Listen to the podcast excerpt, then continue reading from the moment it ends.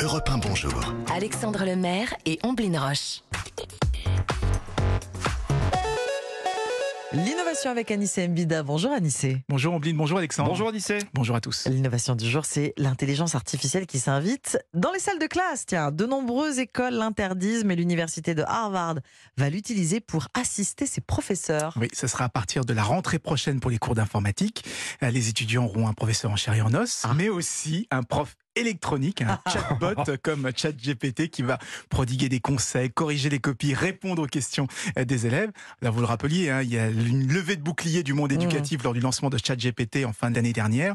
On s'inquiétait des risques de triche, de plagiat, de sources créées de toutes pièces. Donc, euh, c'est très intéressant de voir une des plus prestigieuses universités du Eh oui. monde adopter l'intelligence artificielle pour seconder ses profs dans l'un de ses cours phares en Mmh. plus. Ah oui, mais d'accord, mais comment ils le justifient? Ils veulent faire des économies de professeurs? Non, non, non, non, à plus de 40 000 euros la- l'année, ça ferait quand même un petit peu mauvais genre. Non, non, au contraire, leur objectif, c'est d'arriver un jour à un ratio un professeur pour un élève, ce qui permettrait d'offrir un, un suivi individualisé.